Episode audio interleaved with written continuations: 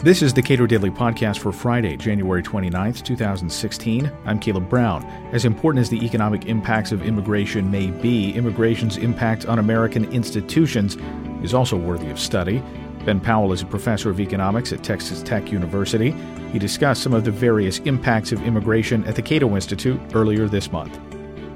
For about a decade now, I've been giving talks on immigration around the country. And what's striking to me is that the debate among social scientists about the impacts of immigration is just vastly different than what it is throughout uh, Capitol Hill or public radio across the country. Uh, the, the degree of difference among the scholars is like this compared to the degree of difference in the population like this. And the idea was not to show that all economists or social scientists agree about optimal immigration policy. It's to show what are the finer points they debate, and then in the second half, how would they differ in policy in light of that, then maybe? And it's just vastly different than what we see in other parts of society. So, what I'll do with my remarks today, I think, is uh, go through at first some of the economic impacts where the debates among scholars are just vastly different than the general populace. And then I'll end with where the big question for scholars, I think, is on terms of the impacts. And then Alex will fill in more about the, the fiscal impacts, which is an excellent chapter that he wrote for the book. So, first, as was pointed out in the, in the introduction, the gains that economists predict from moving to a world of open borders are just jaw-droppingly staggering. So we're talking 50 to 150% of world GDP, doubling of GDP level, and it's staying doubled and continuing to grow from that level every year. This is just massive. If the economists are off by a lot, it's still massive. When we think about other problems associated with immigration that people worry about, be it crime, the educational system, whatever. Which of these problems can't be at least partially addressed or solved with double world GDP? That's just like a massive corrective to whatever objection it is to most to almost all of the objections, and I'll come back to the one that I think might be an exception to this later. Whatever other objections you might have.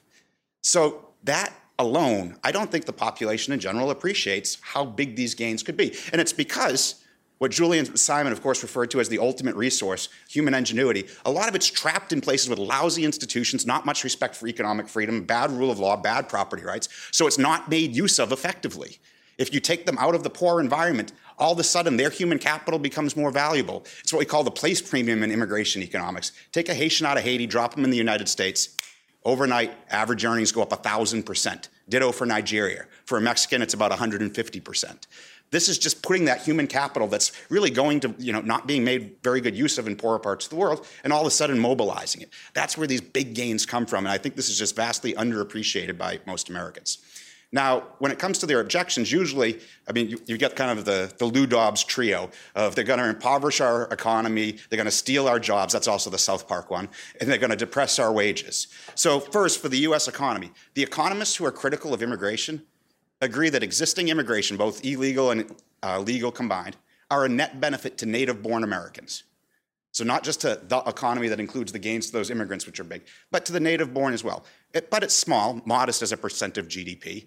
Take George Borjas, who's probably the most prominent economist critical of greater immigration, and use his standard method for estimating and update it for current levels of immigration. It's around $40 billion per year to the, US to the native born citizens in the US economy that immigrants earn add to it. So as a you know $15 trillion or so economy, 40 billion is kind of small. But note, this is the debate among economists. The guy who's critical says the net economic gains are positive, but then we'll say, but they're relatively modest, so if we just got rid of it because I care about other things, well, we wouldn't lose that much.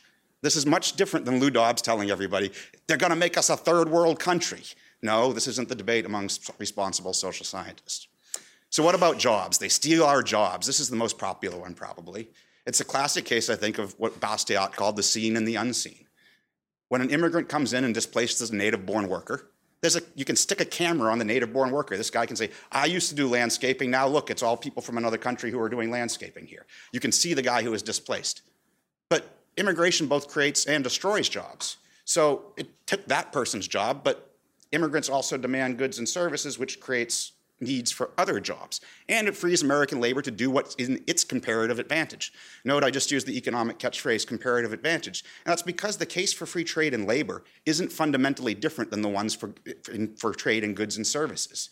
Uh, it's still based on comparative advantage and freeing the labor up to do what it is best suited to do, given the relative scarcity of other types of labor.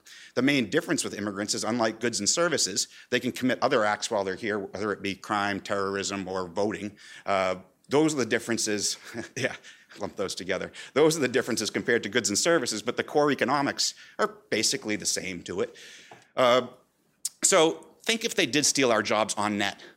It's not something particular about an immigrant that's making the job stolen. It would just be increasing the labor force, and it's like a notion of a fixed pie of jobs. Well, what's happened to the civilian labor force since the 1950s? Massive entry of baby boomers, women, and post 1965 immigrants into the workforce. We've seen close to a tripling of the number of workers in the economy since 1950. We should be seeing massive long term structural unemployment if there's some fixed pool of jobs. Of course, we don't see this. What we see, if, you, if I brought a PowerPoint and you track these things, you can look at total civilian employment and size of the labor force. Little gap between them of unemployment, as always, and during recessions it gets bigger. But the two of them basically triple in size over this time period. There's just no net effect on jobs overall. Short term displacements, longer term reemployment. All right, so what about wages? The overall finding for wages across uh, skill levels and occupations, not very much basically nothing. It doesn't impact our, the wage rate of existing Americans. Now, I, uh, I once published this in an op ed, and as Alex knows well, when you publish op eds on immigration, you get a lot of hate mail. And this one uh, generated some hate mail, and I usually just delete it when it's curses, but I actually responded because I'd had some cocktails. And uh, then it, it became a dialogue back and forth with the person where he became more reasonable and what it boiled down to is he said, I didn't understand supply and demand, which is a curious thing to accuse an economist of. And he's like, You can't claim that they don't steal jobs or they don't push down our wages. Look, it increases the supply of labor. Therefore, it must push down wages and must displace jobs. Total jobs increase, but native held jobs would decrease under that framework. And uh, actually, after the whole exchange, he said he wanted to publish it on his immigration website. And uh, I had to look back at that first email I sent. And I said, okay, go ahead, but just no excerpting, publish the whole thing. To my knowledge, it's the only time I've been featured on a neo Nazi website. Uh, but because, uh, because he was attacking me, I kind of liked it. Uh, and he ended up making the title of the article economics profession denies the laws of supply and demand. It was going to just be economist denies the laws of supply and demand, but he actually started looking up the references that I was sending him, which was to this mainstream social science research and economics that says there's not much of an impact here. Uh, and the reason why I think about it, it's not simply a shift out in the supply of labor. One, if immigrants also create demands for goods and services when they come here, it's going to shift out the demand for labor too. Now there's not a theoretical certainty of what happens. It depends on the magnitude of each of these shifts. Wages could stay the same, could go up, could go down.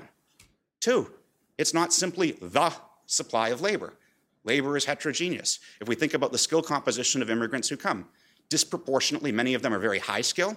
If you walk around any university in the United States, you see a lot more foreign born people there than you do in the general population, and disproportionately low skill, thinner in the middle. When you think about the educational profile of the United States overall, you'd think of it very, if we can use PhD for high skill, I'm not sure we can, but very small percentage would have PhDs, lots who have college education or high school, very few without high school diploma. Well, once they're complements rather than substitutes for American labor, it's freeing American labor up to do the task that it's better suited to, which would actually enhance your wages, not push them down. Furthermore, as Adam Smith pointed out, specialization and division of labor are limited by the extent of the market. Bring more people into an area, you can have a more fine specialization of labor, which can lead to higher output and thus higher wages as well. All of these things offset the basic notion of you're just shifting out the supply of, of labor here.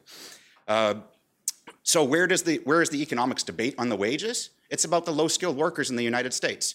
Economists who study immigration debate how does it impact high school dropouts in the United States from immigration here.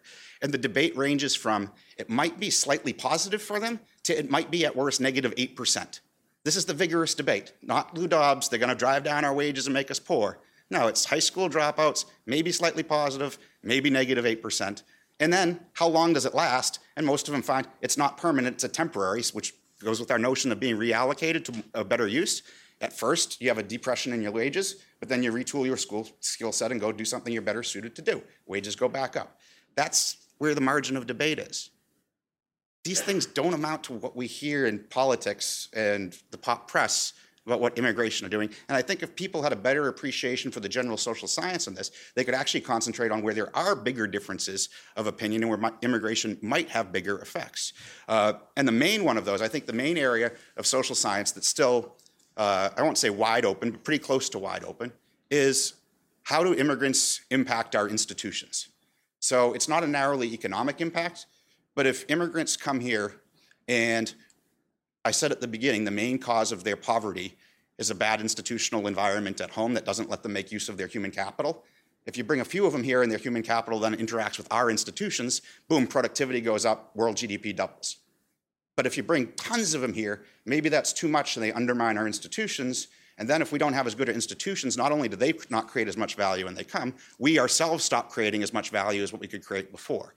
This, I think, is the most reasonable objection to immigration. And note, it would only be an objection to mass immigration, not simply the immigration that we have now, or for that matter, significantly increasing the amount of immigration we have now. According to that same Clemens article survey that was mentioned at the beginning, just a migration of 5% of the world's poor to the richer countries would increase global GDP more than uh, eliminating all remaining tariffs to goods and services crossing borders and all capital account restrictions.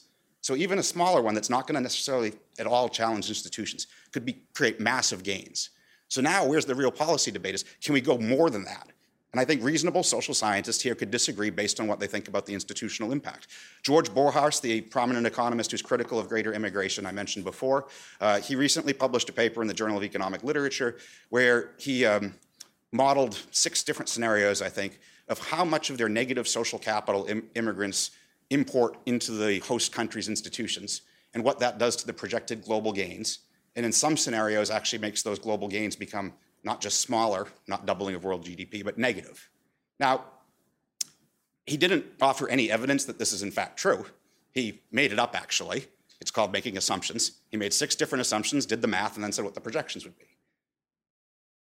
But that doesn't mean they actually have this impact, but I think it's a reasonable area to study. And Alex and I and a few co authors uh, took that as a jumping off point because it's a common uh, I think it's a common objection among libertarian leaning and conservative people, uh, but also among some scholars who are critical. Uh, Collier would be another example like this, uh, who want to claim that they're going to destroy the society's institutions. So Alex, co-authors, and I, what we did is we actually said, well, and Borjas in his article, by the way, says, what do we know about this? We know little about this, parentheses, read nothing.